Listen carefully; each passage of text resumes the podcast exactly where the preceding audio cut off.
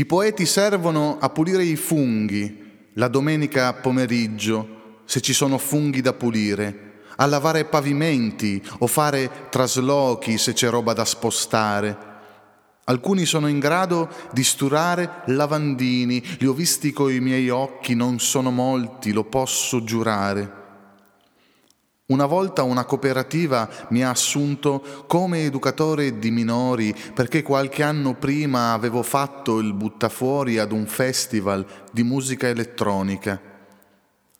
Non voglio lavorare ma mi tocca, non sono ricco, ho fatto un sacco di lavori di merda.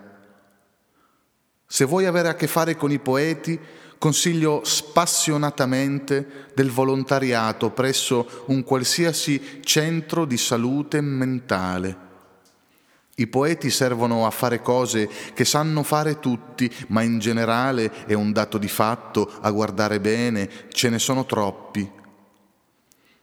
Non conosco le miniere di stagno del Congo Brazzaville, nell'impianto siderurgico di Magnitogorsk, negli Urali meridionali, sono ad ogni modo favorevole alla delocalizzazione dei poeti musoni, dei poeti pipponi, dei poeti sbrodoloni, scorreggioni, bruttoni, lumaconi antipaticoni, noiosoni, poetoni minchioni, dei poeti due coglioni.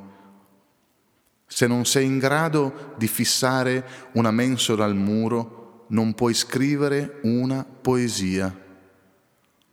Io per me farei il poeta nazionale laureato ufficiale delle Isole Vergini britanniche, creare una solida tradizione letteraria delle Isole Vergini britanniche, il primo premio Nobel per la letteratura delle Isole Vergini britanniche, scrivere con i piedi a mollo nell'oceano delle Isole Vergini britanniche, versi sui fondali delle Isole Vergini britanniche, sorseggiando un daiquiri delle Isole Vergini britanniche, sapientemente sapientemente miscelato delle mani di una nativa pettoruta delle isole vergini britanniche nuda.